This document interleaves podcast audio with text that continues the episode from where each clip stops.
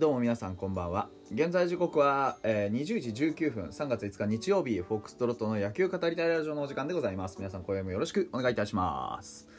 はい、えー、本日もオープン戦行われておりました札幌ドーム13時から日本ハム対楽天でございました。結果5対4で楽天に逆転負けを食らいました。8回の満塁ホームラン痛かったな。あまあ仕方がないでしょうね。ああいう打たれ方をあそこでしてしまうと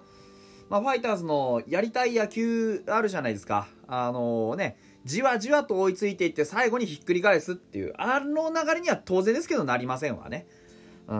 まあですから、あのー、まあ、な、四死球はやっぱりダメですよ。うん、フォアボールを、ね、あのー、なくしてくださいねって新庄監督が、なぜを口を酸っぱくして言ってるかっていうとそういうことですよね。うん、あのやっぱり、うんね、山本君今日はかなり調子悪かったみたいですけど、ね、あのやっぱりね粘りが大きかったんだと思うんです。あの辰巳にね8球7球か7球粘られたじゃないですか。やっぱりねああいうのってきっついんですよ。特に自分が自信持って投げてるストレートとかねその決め球だと思って使ってるスライダーとかがうまくやっぱり決め球になれなかった。あというのが大きかったと思います。だからあの最終的に根負けしてしまった。でこれだけね当てられるとあの4球連続ファールじゃないですか。でこんだけ当てられるとねやっぱりゾーンの中に強いボール投げていくっていうことよりもインサイドに投げられなくなるのがやっぱり一番きつかったと思います、本人的には。うん、で、最終的に外目のボールでね、あのストレートは全部外なんですよ、ほぼ。えー、インサイドに投じた2球目、3球目のストレート以外は全部外。ですから、まあ、あのー、先頭バッターを出したくないあまりに勝負を厳しく行き過ぎましたよね。うん。当てて、打たせて取る。だから誘いとか釣りとかではなくて、あの、当てて打たせて取るっていうところが、まあ、できていれば、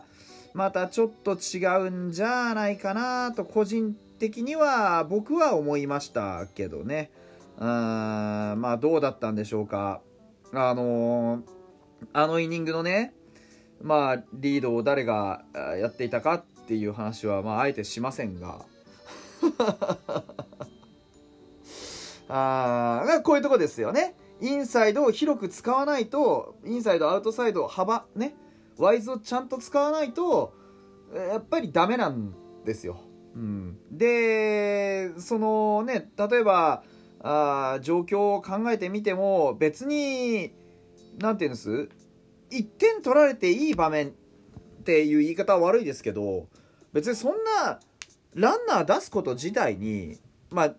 当然ですけどね欲しいですよ三者凡退。三者凡退は欲しいですわ。だって前の回ね1点入れられてるわけじゃないですか。ねツーベースの後にあのー、ヒットを食らってで犠牲フライで1点入れられてるよっていう状況があるわけですね。でもその裏に1点返してるわけでしょ？ねであのー、アルカンタラがよっしゃっつって1点返してきてるわけだから流れからしたら、まあ、確かに先頭バッターをケアしておくってのは必要ですけどそんなに神経質になる必要って実はなくって当然辰巳は長距離打てますからロング打てますからあのー、警戒は必要ですよ。でもバットに当てられるのも嫌だっていう感じの外目外目外目外目外目の投球にする必要性は僕はなかったと思うんですよね。うん。まあ、もちろん持ち球の少なさとかコントロールの拙さとかってあると思うんです。あると思いますけどこの新人ピッチャーしかもね128番つけてるわけですよ。育成のピッチャーにさやっぱり求めることとしては僕はちょっと無茶なんじゃないかなって思いましたね。これは申し訳ないけどやっぱり清水君空気読めてないなっていう感じがします。うん。かわいそうですよね。ここまでなんだったら打たれた方がマシまでありますからこれだったら。うん、だって自分の出したランナー全部満塁ホームランで返されたわけでしょ？これは申し訳ないにも程がありますよね。変わった松岡君も当然あのいい気持ちでは当然ないでしょうし。あれはちょっとだから僕はやっぱり優しくないリードしてるなってすごく思いましたよね。うん。まあ、当然左のねあのピッチャーなんでインサイド投げるのは難しいんです。左のね。ですけどそれはそれとしてさうん。やっぱりもう少し多く配球してあげるべきだと思うんですよね。もっと広く高さもね横もね。うん。入らないなってなってるのに打ち取れないなってなってるのになんかずっと外目を投げ続けるのも僕はどうかと個人的には思いますけどね。うん、だその後を見ても、あのー、もう何て言うんでしょうね、あのー、まあ、当然外目中心ではあるんですけどコントロール乱してしまっていてちょっと見るに耐えないですよね。っていうか3人目のさ山崎剛かにさ投げたカーブもうちょいいいとこで使えなかったかね。これ3人いて球数何球だ全部で。えっ、ー、と21球か。21球投げてカーブ1球しか使ってなくってほぼストレートとスライダーだけっていうのも僕はどうかと思うんですよね。あのコースとやっぱり球種で抑えられないんだったら緩急を使うっていう頭があっても良かったんじゃないかなと思うのでやっぱここの満塁の仕方の中身ですよね。もっと詰められるんじゃないかな。そしてこれをその山本光大だけが悪い話にしちゃうのは僕はやっぱりちょっと違うんじゃないかなって思いますわね。うん。ね。っていう気がします。ただその後の松岡幸輝くんもね、あのー、まあ、フォークのすっぽ抜けですから、うん、ここはね、球種選択が間違ってなかったと思うんですよ。もう、あのー、1点2点は仕方がないっていうところですから、だから低めに変化球を集めて、打ち損じのゴロでゲッツー取れればいいな、もしくは空振り三振取れればいいな、だから、ここはもうフォーク連投で良かったとは思うんですが、まあ結局ね結果抜けてしまって高めの反則球みたいになってしまった。うん。で当然ですけど力がないから行ってしまうっていうのもまあまあまあ致し方がないですわね、うん、まあこの場面でねあのー、投げられることをどう捉えるかってことですよね。チャンス。ここで抑えれば俺の株が上がるぜ。ってなかなか思えないですよ。満塁ですからね。うんだからこれはもうちょっと松岡君にはごめんしてもらってね。うん。というところだとは思いますが。はい。それはそれとして、今日もまあまあ、あのー、ね、えー、いい感じでホームランを打った清宮と、それからアルカンタラ。アルカンタラはもしかしたら、両打席、あのー、なんていうんですか、どっちか見えててもいいのかもしれないですね。なんか、こう、左ずっと専念してたじゃないですか。で、いざやってみると、ね、あの、あんまりバットに当たりが出なくて、で今度こう右打席も解禁してみましたってなったら割と当たってるっていうところを見るとまあ当然ですけどもともとやっていた両打ちっていうのと同時にやっぱり右からの視線左からの視線っていうのをきちんと使えた方が本人的にはいいのかもしれないですよね。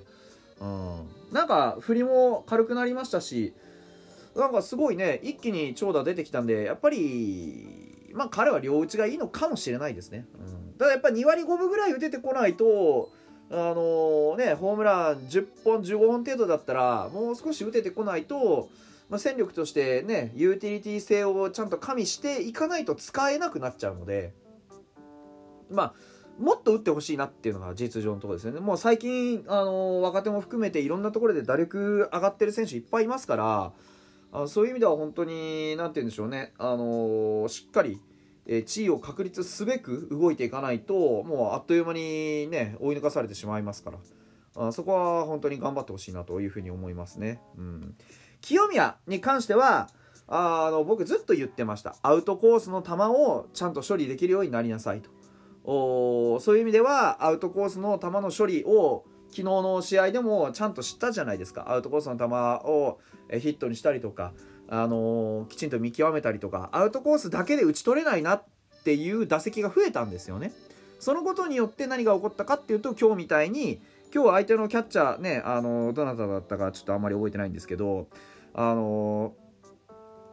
えっ、とリードのねあの特徴としてちゃんとインサイド使ってきてるんですよ。でそう見た時に確かにインサイド来てる。でインサイドに最初初球シュッと入ってきたスライダー。あもう完璧の捉え方。だから清宮はもともとインサイドが好きなんです、うん、これ何度も言ってますけど清宮インサイド好きなんですよ。で僕はちゃんあのインサイドが得意だ。インサイドにしっかりアジャストできるっていうバッターはすべからくいいバッターだと思ってるので、うん、だ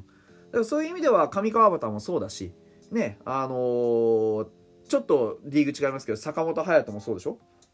で清宮幸太郎もインサイド得意なんですよ。やっぱりそのインサイドの得意か不得意かっていうのは大きくやっぱりピッチャーに対するねあのアドバンテージが違いますからね。どのバッターもやっぱり自分の体に近いところっていうのは打ちづらいと思うもんですが清宮はそうじゃない。その特徴をしっかり生かすためには自分の得意とは言い切れないアウトサイドにどういうアプローチをするかっていうのがすごい大事だったわけですね。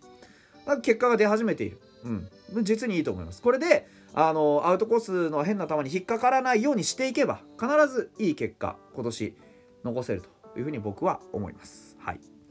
ねそうしてよかったんじゃないでしょうか。えー、っとライブじゃないや メッセージ、えー、来ておりますのでちょっと読んでいきたいなと思いますえー、スカーレット・ウィッチさん、ありがとうございます。なかなか粋なリリーフか、嫌いだじゃないけど、絶対あの歌が解説から聞こえる。燃える男の赤いトラクターっていうね。あの、ちょっと、あのー、まあわかります。